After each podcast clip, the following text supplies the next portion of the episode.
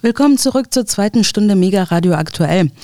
Unser nächster Gesprächsgast stellt die Frage, warum ist Russland unser Feind?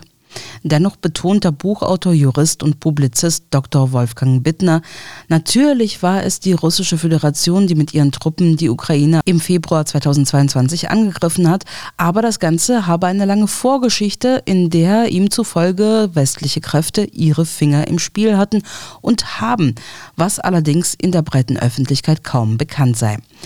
Auch deshalb hat der Autor Dr. Bittner darüber ein neues Sachbuch geschrieben. Es trägt den Titel Ausnahmezustand und ist vor wenigen Wochen im Zeitgeist Verlag erschienen.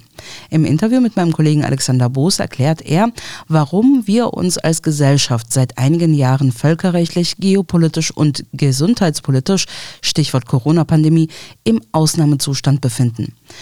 Dr. Bittner sagt, während sich Russland derzeit bereits neue nicht-westliche Bündnispartner suche, sei ein Regime-Change in Moskau und die Absetzung der Regierung von Präsident Wladimir Putin weiterhin ein langfristiges geopolitisches Ziel Washingtons.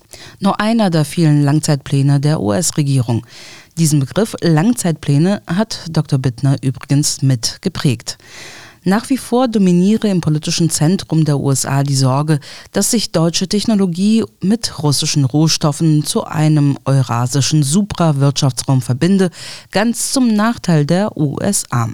Außerdem kommentiert Dr. Bittner neueste Erkenntnisse des US-Investigativjournalisten Seymour Hirsch in Bezug auf die zerstörten Nord Stream Pipelines und es geht auch um politische Kampfbegriffe wie Putin-Versteher und Kaufidioten. Herr Dr. Bittner, bezugnehmend auf Ihr neues Buch Ausnahmezustand, das mir der Zeitgeist Verlag netterweise zukommen lassen hat, meine folgende Frage. Befinden wir uns geopolitisch und gesundheitspolitisch im Ausnahmezustand? Wie würden Sie diesen Ausnahmezustand definieren? Ja, schönen guten Tag, Herr Boos. Wo wir hinschauen, herrschen Krieg und Chaos und Konfusion. Die USA haben es ja geschafft, Europa zu spalten und äh, überall Krisenherde zu schaffen. Es ist doch unnatürlich, wenn äh, Russland als als Reich des Bösen, so heißt das ja, verteufelt wird. Und wenn wir einen Krieg ähm, vor der Tür haben, also in einen Krieg hineingedrängt werden, durch den wir ruiniert werden, und der Europa, insbesondere Deutschland, auslöschen könnte. In den 1960er und 1970er Jahren waren wir ja schon einmal weiter. Damals hieß es, ich zitiere mal Willy Brandt so in etwa, wir wollen ein Volk der guten Nachbarn sein im Innern und nach außen. Das ist vorbei. Die Chancen, die sich damals eröffnet hatten, wurden nicht genutzt und ebenso wenig das Angebot des russischen äh, Präsidenten Wladimir Putin, der 2001 äh, in seiner Rede im Deutschen Bundestag von einem gemeinsamen Wirtschaftsraum von Vladivostok bis Lissabon sprach. Das war damals noch möglich. Ähm, wie würde Deutschland, ähm, wie würde Europa heute dastehen, wenn wir darauf eingegangen wären? Mhm. Aber das haben die USA verhindert. Und es ist auch nicht gelungen, dieses Chaos und äh, Konfusion in Deutschland zu verhindern. Also die Bevölkerung ist gespalten. Wir merken das doch überall. Äh, Kriegsbefürworter und Kriegsgegner, Impffanatiker und Impfkritiker. Äh, das ist doch absurd, was sich da abspielt. Ja, der Wirtschaftsminister ist dabei, die deutsche Wirtschaft zu ruinieren. Die Außenministerin will Bunker bauen, Luftschutzbunker. Und der Verteidigungsminister will noch mehr Geld für Rüstung und äh, noch mehr Geld für Panzer und, oder noch mehr Panzer für die Ukraine liefern. Ne, da, da fehlen mir einfach die Worte. Mhm. Ja, äh, gesundheitspolitisch, wonach Sie auch fragen, sieht es so aus, dass die Weltgesundheitsorganisation, die WHO, die hm, von bestimmten Interessen gesteuert wird, es geschafft hat, mit dieser Corona-Hysterie die ganze Welt in Panik zu versetzen. Äh, sehr viele Menschen leben ja wenigstens seit wenigstens drei Jahren in einer permanenten Angst vor Viren und nun auch vor, vor Krieg. Das ist in der Tat ein Ausnahmezustand. Erlauben Sie mir eine kurze Nachfrage, weil Sie gerade die deutschen Panzerlieferungen für Kiew angesprochen haben. Auf der Münchner Sicherheitskonferenz haben ja jetzt ukrainische Regierungsvertreter tatsächlich Streumunition und Phosphorbomben als Waffenlieferung aus dem Westen gefordert, obwohl die international geächtet und verboten sind. Ja. Ich weiß nicht, ob Sie das noch kommentieren wollen. Naja, äh, das, was sich da abspielt in der Ukraine und von unseren Medien äh, weitgehend nicht berichtet wird an, an äh, üblen Sachen von der Kiewer Ukraine aus, das ist ja klar. Also dass die jetzt äh, Streumunition und äh, Phosphorwaffen äh, fordern, ist bezeichnend für das, was sich von Seiten der Kiewer Ukraine dort abspielt. Was war die Motivation für Ihr neues Buch, Herr Dr. Bittner? Ich nehme an, Sie wollten da einen, einen Kontrastpunkt zur aktuellen Krisenzeit setzen? Oder was war die, was war ja, äh, ja, viele Menschen merken, dass wir in einem Ausnahmezustand leben. Äh, ich möchte mit meinem neuen Buch darüber informieren, warum das so ist und, und nicht so sein müsste und auch nicht so sein muss. Äh, vielleicht wachen dann einige auf, äh, die bisher noch denken, dass es sie alles nicht anginge und die Regierung würde das schon richtig machen. Das Gedächtnis der Menschen ist ja kurz und die Medien äh, sorgen dafür, dass es kurz bleibt. Deswegen dokumentiere ich ja viel, äh, so dass, wie ich denke, mein Buch in 20, 30 Jahren noch lesbar sein wird. Also ich analysiere aber auch die, die augenblickliche Situation, nicht nur für andere, sondern auch für mich. Und ich äh, decke auf, was sich geopolitisch abspielt und was das für uns für Folgen hat und wer die Fäden zieht. Äh, natürlich mache ich mir auch Gedanken darüber, wie wir aus diesem Dilemma herauskommen können. Mhm. Der russische Präsident Wladimir Putin bezeichnete einst den Untergang der Sowjetunion als größte geopolitische Katastrophe des, des 20. Jahrhunderts und Sie bezeichnen in Ihrem Buch, Herr Dr. Bittner, das gestörte Verhältnis zwischen Russland und dem Westen als Jahrhunderttragödie. Woran machen Sie das fest? Dass wir jetzt bangen müssen, es könnte zu einem großen Krieg mit Russland kommen, das ist doch Wahnsinn. Zwischen Deutschland und Russland gibt es eine jahrhundertelange gemeinsame Geschichte. Und das soll nun alles vorbei sein, weil die Kriegstreiber in Washington das so wollen. Ja, die Finanz- und Wirtschaftseliten, die sich davon Vorteile versprechen, die es auch so wollen, und die Strategen, die äh, diesen durch nichts begründeten Anspruch der USA auf Weltherrschaft durchsetzen wollen, das ist doch eine Katastrophe, die da provoziert worden ist. Äh, für mich ist offensichtlich, dass die USA auf ein Regime-Change in Moskau hinarbeiten, durch Unterwanderung oder auch militärisch. Äh, man muss bedenken, dass Russland das größte Land der Welt ist mit enormen Ressourcen und Seit langem wird ja schon versucht, es den äh, Begehrlichkeiten und den strategischen Zielen des Westens zu öffnen. Europa wird gerade ruiniert und als Konkurrent der USA ausgeschaltet. Wir brauchen ja nur auf die deutsche Industrie zu schauen, die schrumpft, abwandert oder sogar eingeht. Ja, äh, ich finde, es ist eine Schande, dass die deutsche Regierung das nicht verhindert. Und für ein großes Problem sehe ich an, äh, dass sich Russland jetzt völlig von Westeuropa abgewandt hat und sich neue Partner sucht. Damit ist Russland ja nicht allein. Mehr als die Hälfte der Menschheit will sich diese Dreistigkeiten und die Unterdrückung durch die USA nicht mehr gefallen lassen. Die BRICS-Organisation und die äh, kaum bekannte, aber äh, sehr äh, äh, einflussreiche Shanghai-Kooperative erhalten immer mehr Zulauf, äh, wodurch dann ja Westeuropa äh, allmählich in die Bedeutungslosigkeit zu geraten droht. Ich habe ja immer noch die Hoffnung, dass die Berliner Politiker, vielleicht auch einige Journalisten, merken, was sich da in Wirklichkeit abspielt. Nächste Frage. Welche Rolle spielen westliche Spin-Doktoren, speziell im Ukraine-Krieg? Das haben Sie ja auch schon in Ihren früheren Büchern zum Beispiel in Deutschland verraten und verkauft. Oder der neue West-Ost-Konflikt beschrieben, die Rolle dieser Spin-Doktoren, dieser Beratungsagenturen.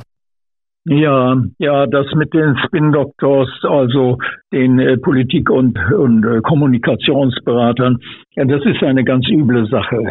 Äh, zum einen wird aufgrund einer Langzeitstrategie äh, vorbereitet, wie politisch vorzugehen ist und äh, welche Ziele verfolgt werden sollen, zum Beispiel Krieg in der Ukraine.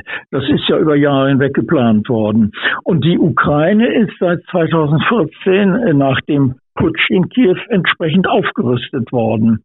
Ich schreibe ja darüber, in, auch in meinem Buch Ausnahmezustand. Ja, äh, zum anderen wird eine psychologisch begleitete Propaganda betrieben. Ich meine damit zum Beispiel diesen Feindbildaufbau. Warum ist Russland auf einmal unser Feind? Äh, es ist ein Einmarsch in die Ukraine erfolgt, aber die Entwicklung dahin und die Hintergründe die sollen unbedingt verschwiegen werden. Warum? Selbst der Papst hat gesagt, der Ukraine-Krieg sei provoziert oder nicht verhindert worden. Das soll nicht publik werden. Es ist auch nicht untersucht worden, ob für Russland Selbstverteidigung nach Artikel 51 der Charta der Vereinten Nationen in Frage kommen könnte. Äh, also äh, Notwehr oder Nothilfe, mhm. Äh, worauf sich Wladimir Putin ja berufen hat, äh, was ich übrigens in meinem Buch genauer untersuche.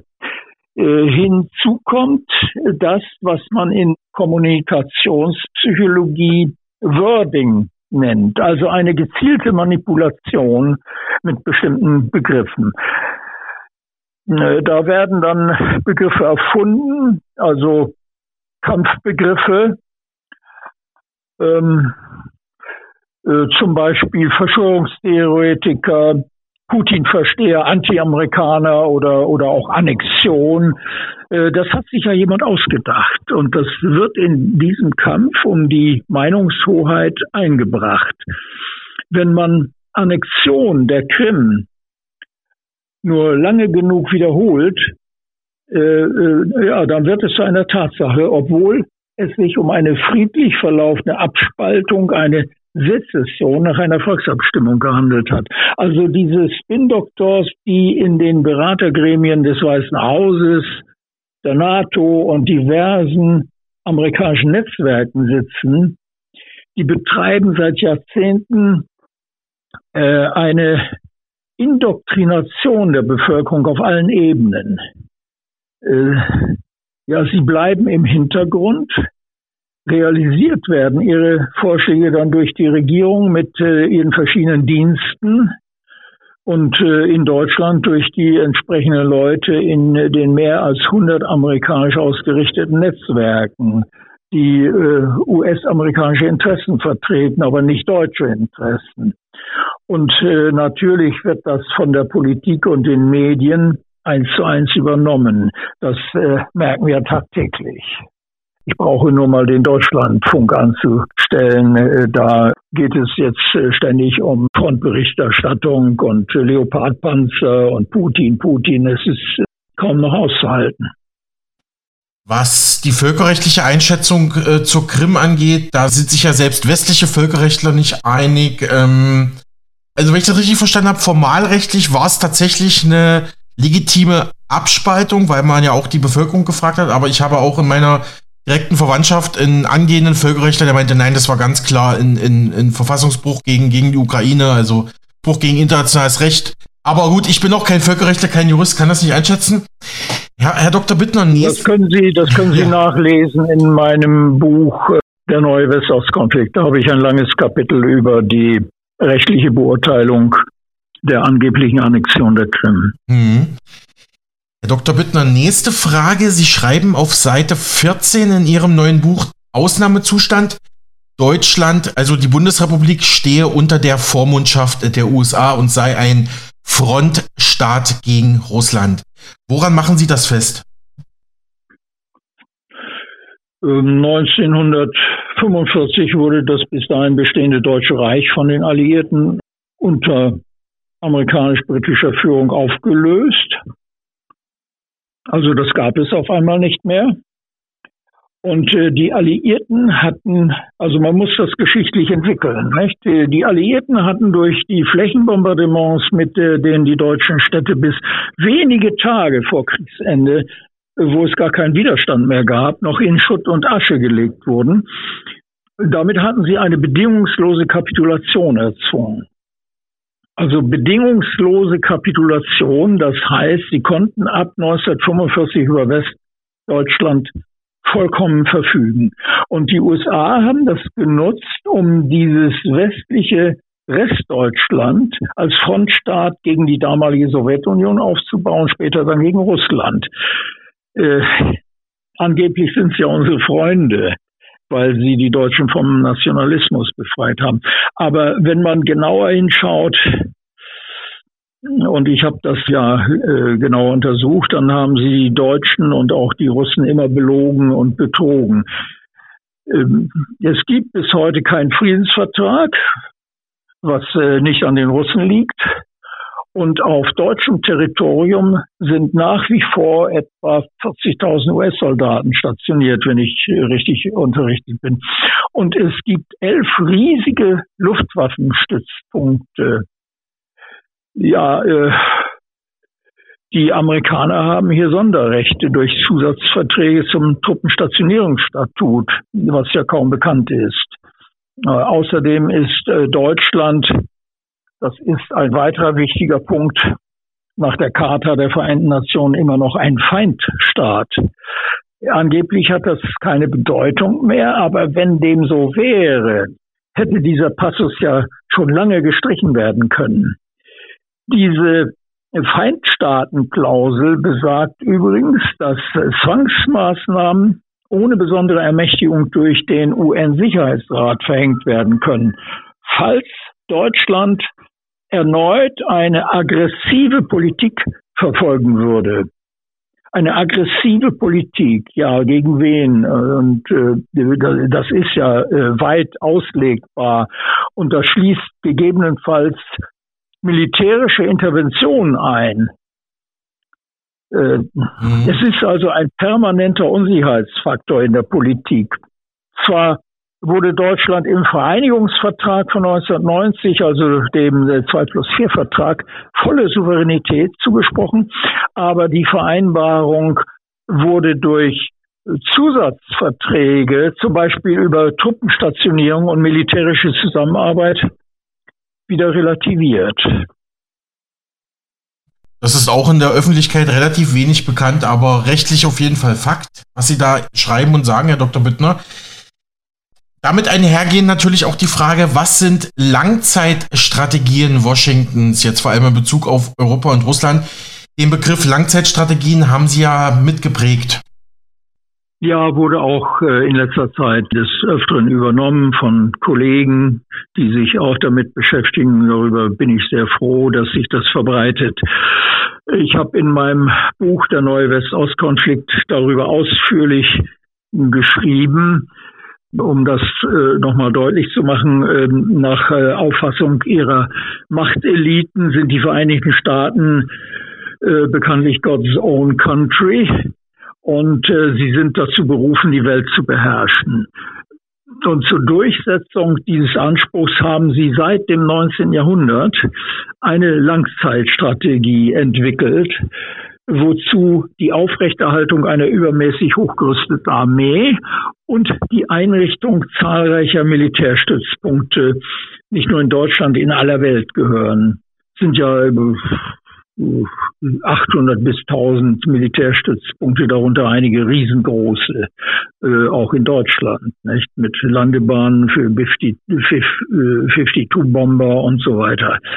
Also diese Machtpolitik hatte ihren Anfang spätestens 1823, als mit der Monroe-Doktrin ein Interventionsanspruch in Lateinamerika begründet wurde. Und das setzt sich fort mit Präsident äh, Theodore Roosevelt, der 1904 die USA pauschal zur Ausübung einer internationalen Polizeigewalt und zur kompromisslosen Durchsetzung äh, wirtschaftlicher und strategischer Interessen ermächtigte. Äh, äh, ebenso der äh, nachfolgende Präsident Woodrow Wilson. Ähm, da äh, hatte er schon lange äh, die letzte vernichtende Schlacht gegen die Ureinwohner, die Indianer am Wounded nie stattgefunden, die man ja auch betrogen und belogen und äh, fast ausgerottet hat.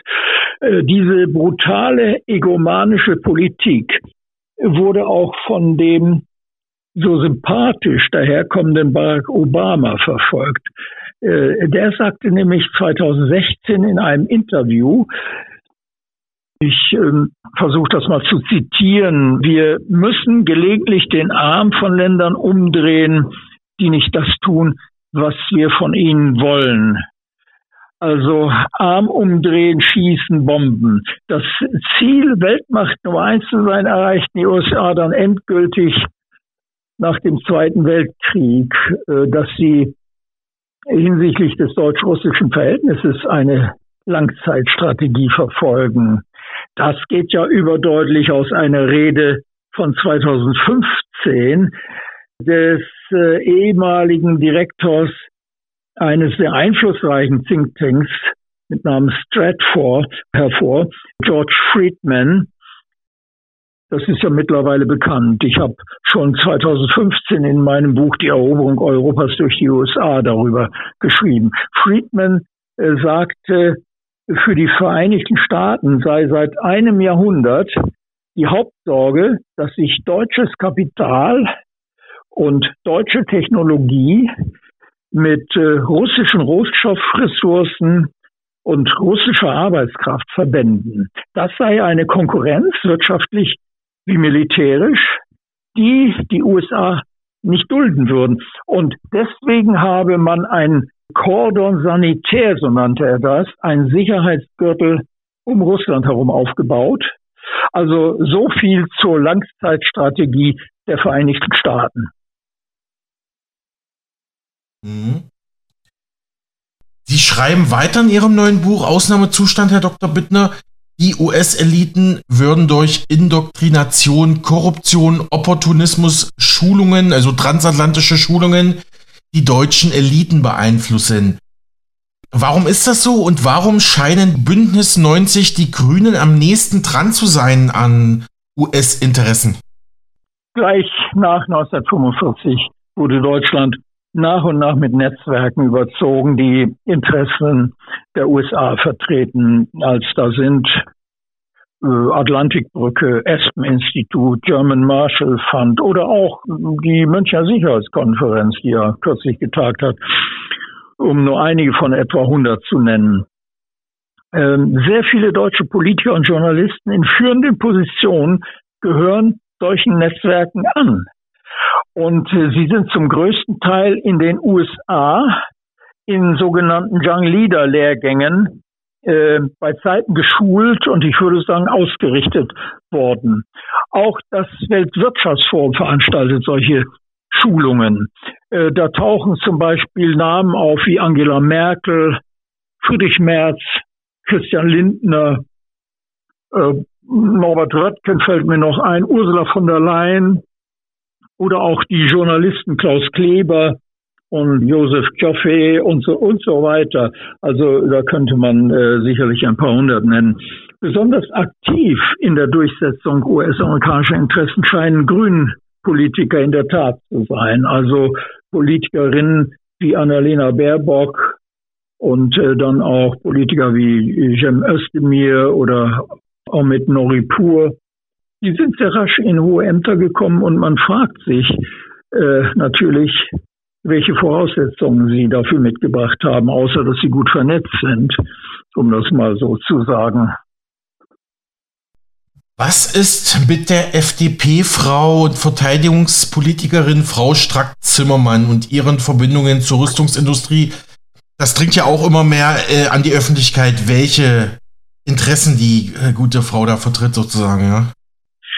Äh, Frau Strack-Zimmermann ist ein ganz besonderer Fall. Sie ist äh, Mitglied des äh, FDP-Bundesvorstands und im äh, Vorstand der FDP-Bundestagsfraktion. Und äh, sie ist die Vorsitzende des Verteidigungsausschusses im Deutschen Bundestag. Also wichtige Ämter. Zugleich ist sie Präsidiumsmitglied der Deutschen Wehrtechnischen Gesellschaft, ähm, Präsidiumsmitglied des Förderkreises Deutsches Heer und sie ist Vizepräsidentin der Deutschen Atlantischen Gesellschaft. Also bei Lobby Control heißt es, das seien von der Rüstungsindustrie stark beeinflusste Organisationen. Äh, außerdem werden Strack-Zimmermann auch direkte Verbindungen zur Rüstungsindustrie vorgeworfen, äh, die dadurch wie auch wieder Lobby Control gesagt hat, über sehr enge und privilegierte Zugänge ins Parlament verfügt, nicht? die Rüstungsindustrie. Diese Ämterhäufung bei Strack-Zimmermann, die ist schon ungewöhnlich. Sie ist zwar kein Einzelfall, aber bei dieser Volksvertreterin tritt die Verflechtung von Politik und Rüstungsindustrie in einer Person besonders krass zutage. Äh, also da wird doch transparent, warum die Abgeordneten des Deutschen Bundestages von heute auf morgen und ohne groß zu diskutieren 100 Milliarden Euro für zusätzliche Rüstung und äh, schweres Kampfgerät für die Ukraine bewilligten. Mhm. Also kurz Nachfrage dazu. Glauben Sie, dass Frau Strack-Zimmermann, FDP-Politikerin, auch eine tragende Rolle spielt, dass man die äh, deutschen Waffenlieferungen für Kiew sonst so nicht hätte organisieren können?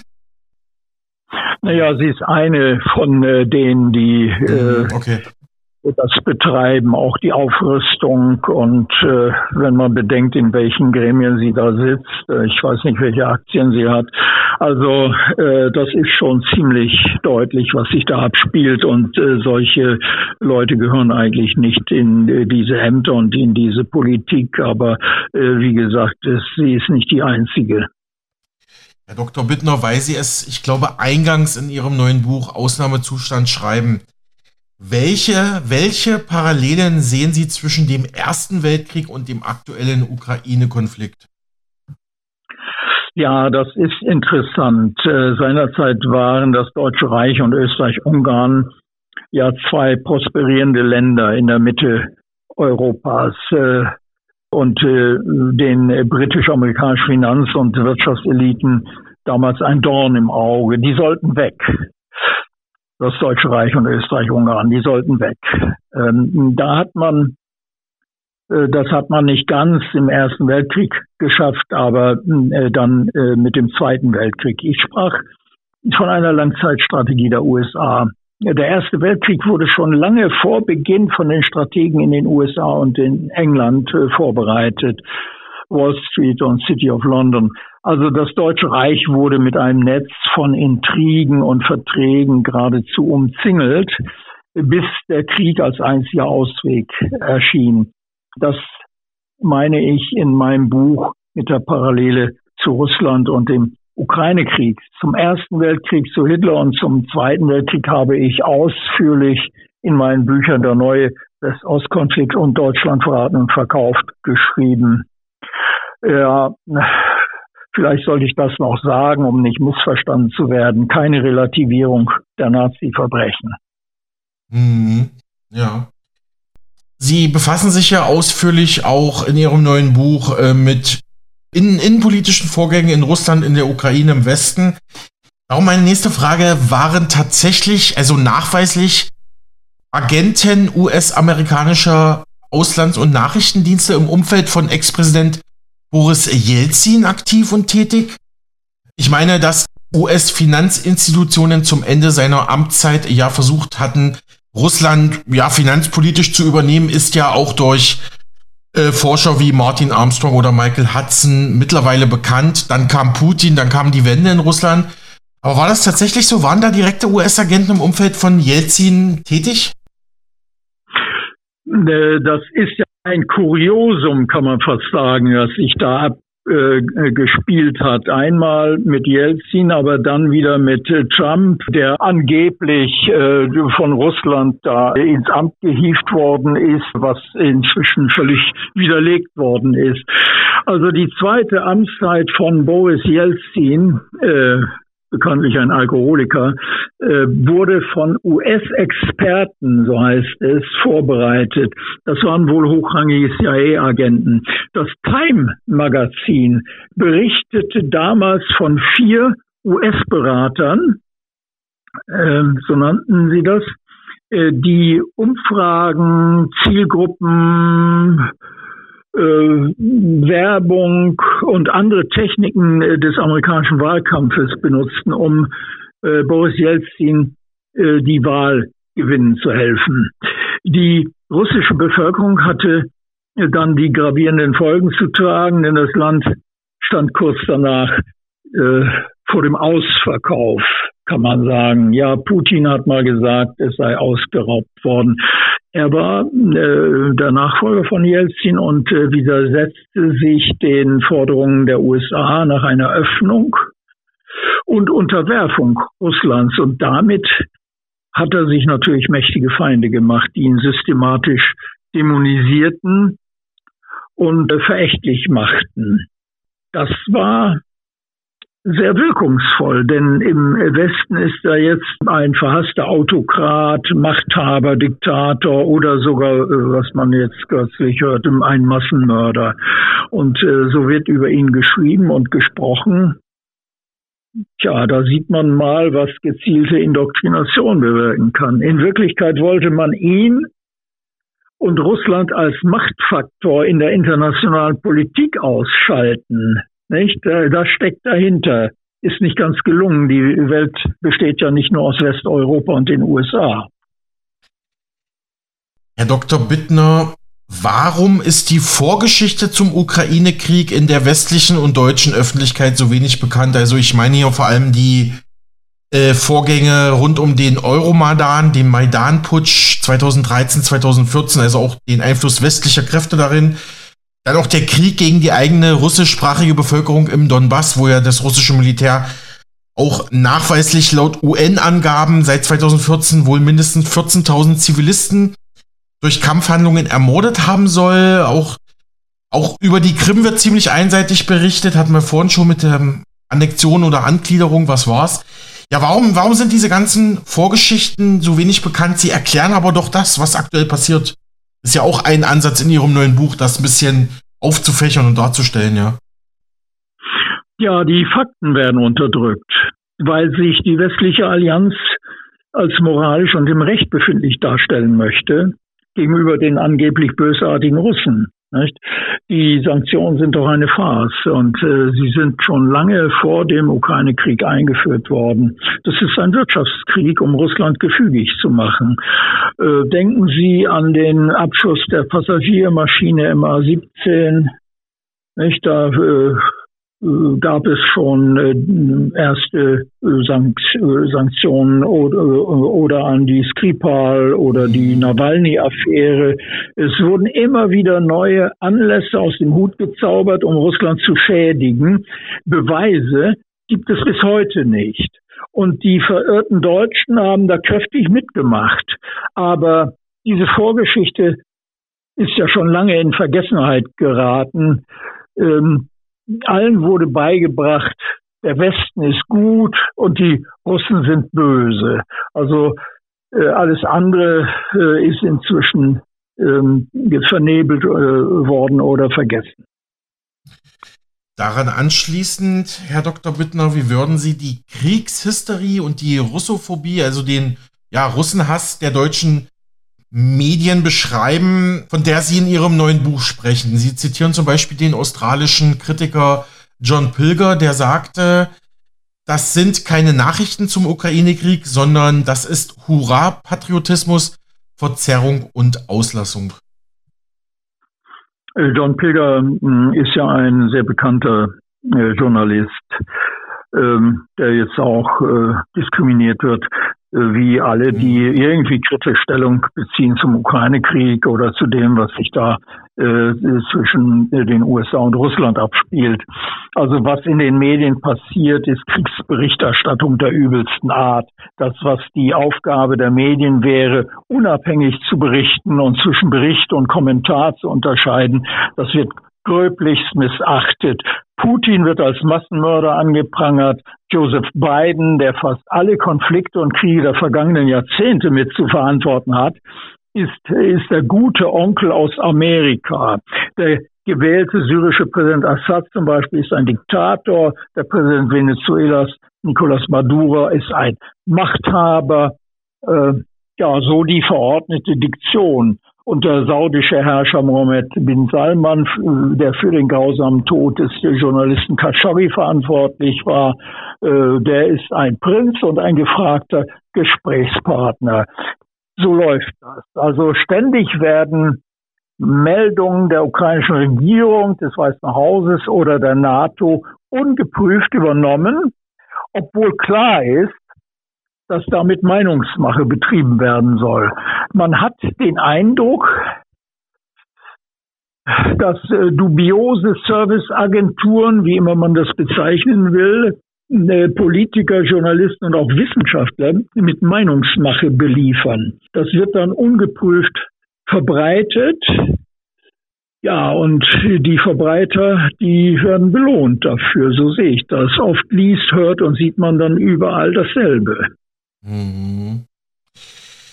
Waren die Minsker Abkommen, die ja eigentlich mal das Verhältnis zwischen Russland und der Ukraine normalisieren sollten, also waren die waren die Minsker Abkommen jemals ernst gemeint? Mit äh, dem Minsker Abkommen von 2015 äh, sollte der Konflikt im Donbass äh, durch Verhandlungen beigelegt werden. Äh, und beteiligt waren Deutschland, Frankreich, die Ukraine und Russland. Im Hintergrund natürlich die USA. Nicht? Äh, nun hat im November 2022 die Ex-Bundeskanzlerin Angela Merkel in einem Interview etwas sehr Interessantes gesagt. Ja, äh, dass nämlich das Minsker Abkommen unterzeichnet worden sei, um der Ukraine Zeit zu geben. Und die Kiewer Regierung habe, so Merkel, die Zeit genutzt, um stärker zu werden. Also es wurde dann äh, kräftig aufgerüstet im Hinblick auf einen bevorstehenden Krieg, so kann man das sagen. Also das haben der französische Ex-Präsident Hollande und der ehemalige ukrainische Präsident Poroschenko ja bestätigt. Nicht? Äh, das Abkommen war also außer von Russland gar nicht ernst gemeint. Nachdem also die Kiewer Ukraine 2014 offensichtlich im Einvernehmen mit den USA vor der Haustür Russlands Feuer gelegt hatte, wurde der Bürgerkrieg im Donbass so weit angeheizt, dass es zu einem Krieg mit Russland kommen musste. Deutschland, Frankreich, die Ukraine und die USA haben in den Jahren vor dem russischen Einmarsch doppeltes Spiel getrieben. Das heißt intrigiert, gelogen und Kriegsvorbereitungen getroffen.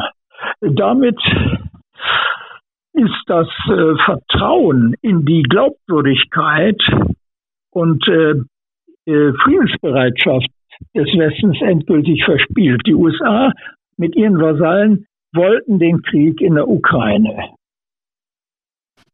Das kann man so sagen. Hm.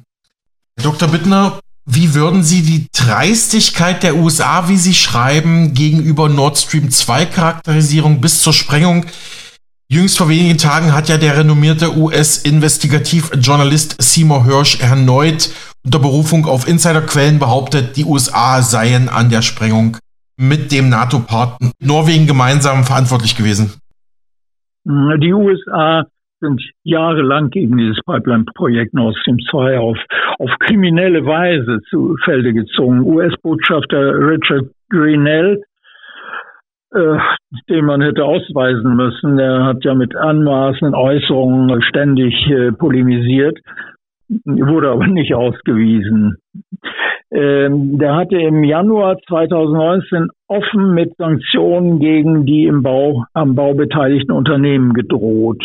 Es gab dann Boykottdrohungen gegenüber der Hafenbehörde von Sassnitz Mukran, Boykottdrohungen gegenüber den beteiligten Arbeitnehmern, äh, den sollten die Konten gesperrt werden, sie sollten Einreiseverbote erhalten und so weiter.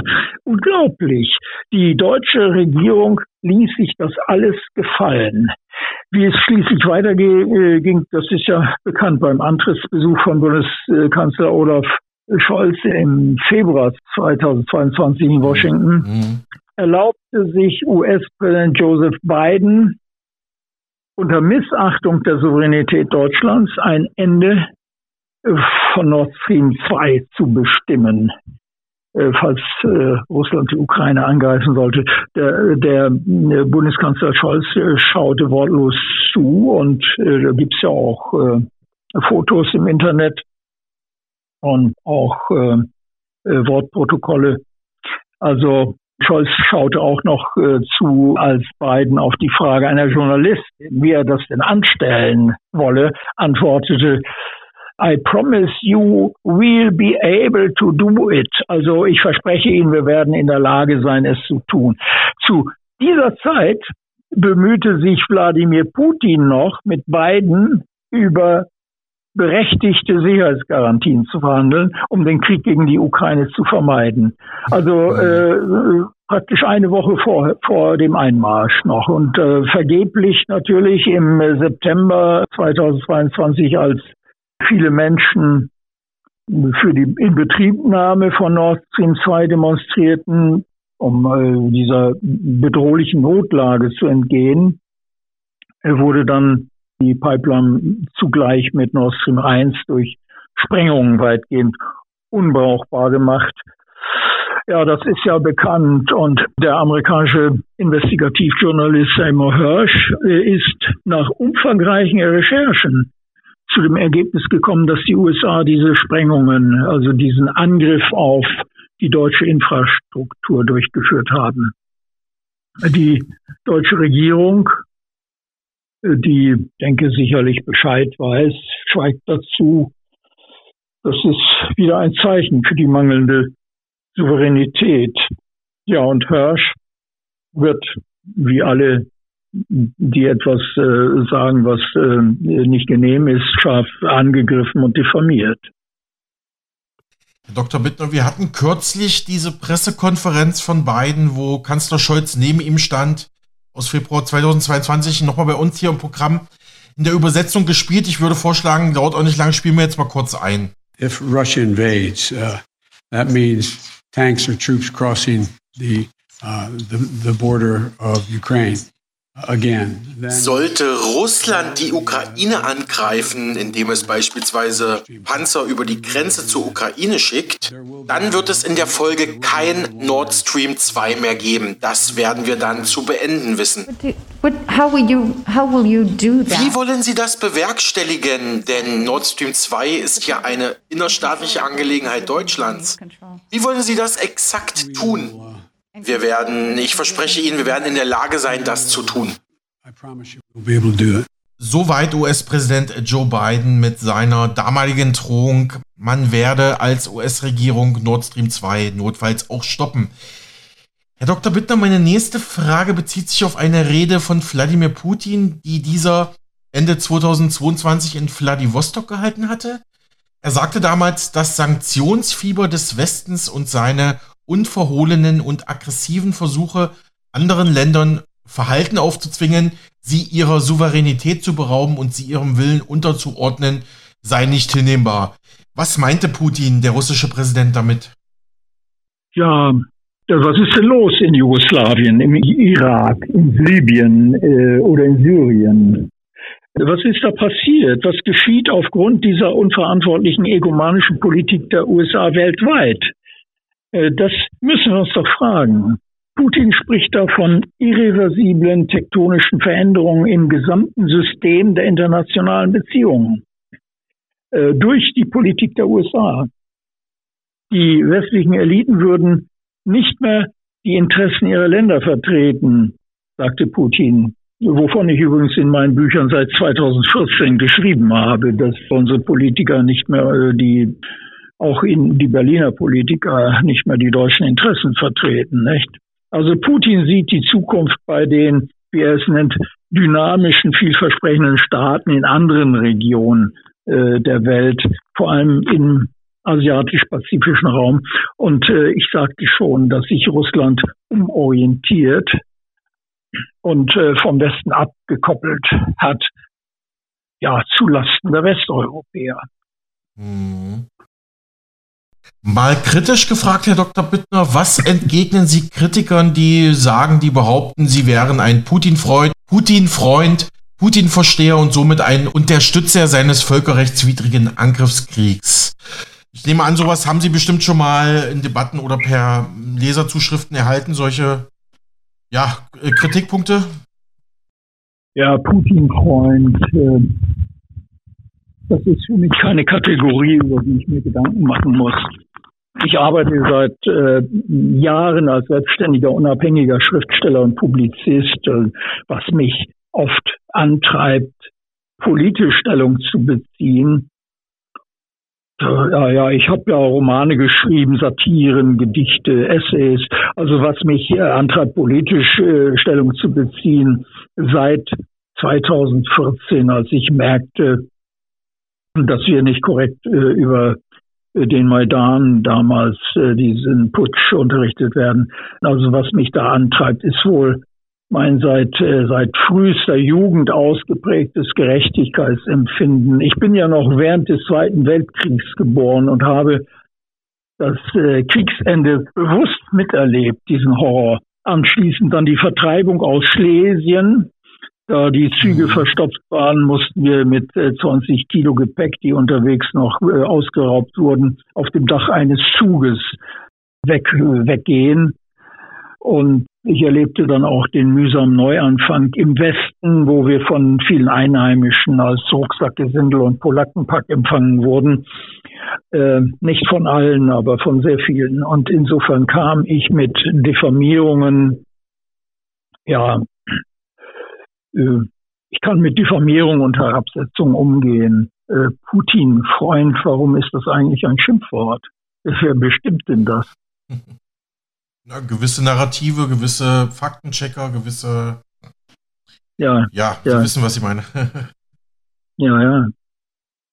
Übrigens, wer mehr zu Ihrer persönlichen Lebensgeschichte und Ihrer Flucht aus Oberschlesien im Zuge des Zweiten Weltkriegs lesen möchte, der kann ebenfalls im Zeitgeist Verlag sich auch Ihr Buch Die Heimat, der Krieg und der Goldene Westen, ein deutsches Lebensbild besorgen, darin rumschmökern. Ich habe es auch mit Spannung damals gelesen. Wir hatten ja schon für einen anderen Sender damals ein Interview dazu, Herr Dr. Bittner. Aber kommen wir mal zurück zu Ihrem neuen Buch Ausnahmezustand. Ähm, schließt an die letzte Frage an, weil Sie auf Seite 147 schreiben, Kritiker, Friedensaktivisten und Impfgegner werden oder wurden diffamiert, drangsaliert und verfolgt. Ne, das schließt ja so ein bisschen daran an. Ja, wir leben inzwischen einer intoleranten, äh, fanatisierten und zum Teil völlig irren Gesellschaft.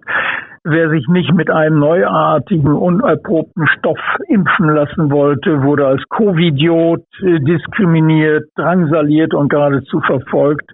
Die Drangsalierer, Blockwarte und Verfolger wollen das jetzt nachdem Wahrheiten über die Pandemie und die Impfwut ans Licht gekommen sind, nicht mehr zugeben. Nicht? Äh, niemand entschuldigt sich. Alles soll verschleiert werden. Auch was sich jetzt wieder mit der Verfolgung Andersdenkender abspielt. Äh, das ist äh, kriminell, verfassungswidrig sowieso. Da werden Vortragsrednern Säle verweigert.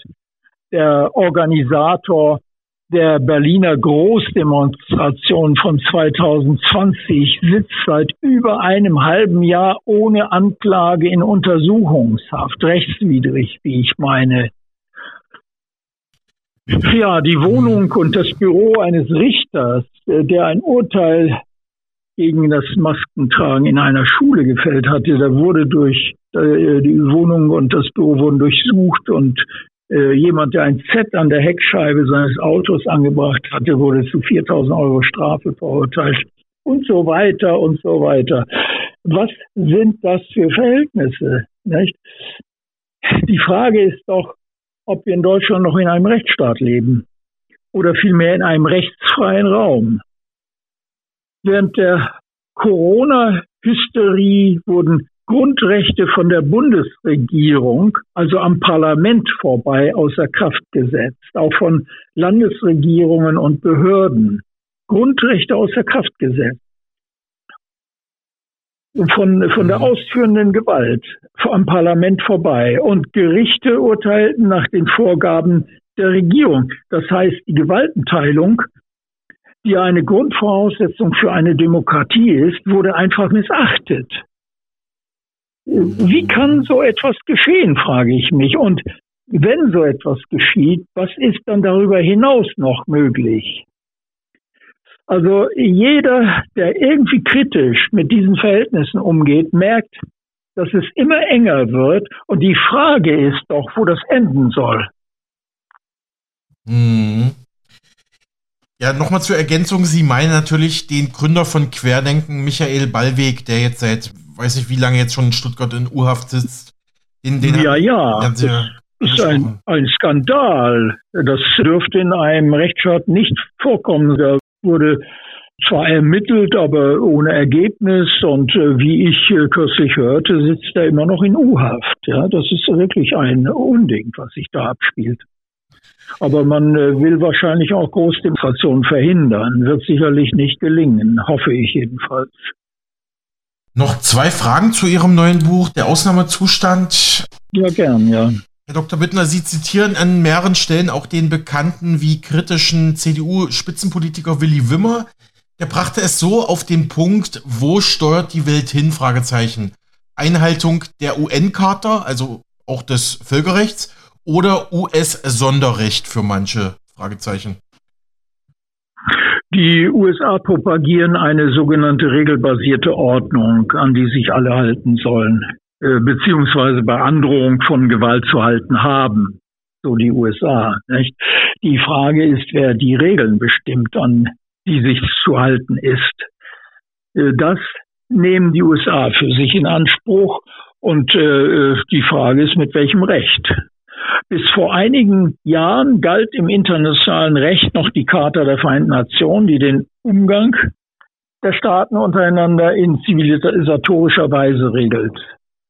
Ähm, das gilt zwar immer noch, aber die USA halten sich nicht daran. Sie machen, was sie wollen und es ist eine Schande, dass die europäischen Staaten, einschließlich Deutschlands, das mitmachen. Ich halte das für ein großes Verbrechen, denn mit dieser von den USA beliebig ausgelegten, regelbasierten Ordnung äh, ist der Willkür Tür und Tor geöffnet. Und äh, das erleben wir hautnah.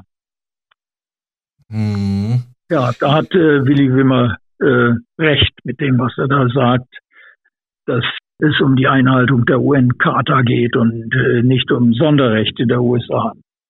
Mhm. Kommen wir mal zum Fazit, Herr Dr. Bittner, und zu folgender Frage. Kommen wir wieder aus diesem Ausnahmezustand heraus? Wie könnten wir diesen überwinden, um für uns eine bessere Zukunft zu ermöglichen? Es wäre an der Zeit, dieser Willkür der USA Paroli zu bieten. Da die Berliner Regierung das nicht tut, müssten die Menschen auf die Straße gehen. Nicht nur in Deutschland geht alles vor die Hunde. Ja, Deutschland geht vor die Hunde. Das kann man so sagen. Äh, ein äh, Politikwechsel ist dringend geboten, wie auch immer. Äh, sonst ist diese westliche Zivilisation, die sich ja schon lange nicht mehr Kultur nennen kann, am Ende. Auch darüber schreibe ich in meinem neuen Buch. Ich denke, die Menschen müssen auf die Straße. Wenn es Millionen sind, wird sich etwas ändern müssen. Soweit Dr. Wolfgang Bittner, Schriftsteller, Jurist und Publizist zu seinem neuen Buch Ausnahmezustand, geopolitische Einsichten und Analysen unter Berücksichtigung des Ukraine-Konflikts vor wenigen Tagen am 16. Januar 2023 im Zeitgeist Verlag erschienen. Herr Dr. Bittner, im Namen der Redaktion vielen Dank für Ihre Zeit und Expertise. Ja, gern. Ja, soweit der Jurist und Autor Dr. Wolfgang Bittner im Gespräch mit meinem Kollegen Alexander Boos zu seinem neuen Buch Ausnahmezustand geopolitische Einsichten und Analysen unter Berücksichtigung des Ukraine-Konfliktes. Es ist im Januar 2023 im Zeitgeist Verlag erschienen. Ja, und damit endet unsere Sendung für heute. Ich verabschiede mich von Ihnen und wünsche einen schönen Mittwoch. Tschüss, vielleicht bis morgen.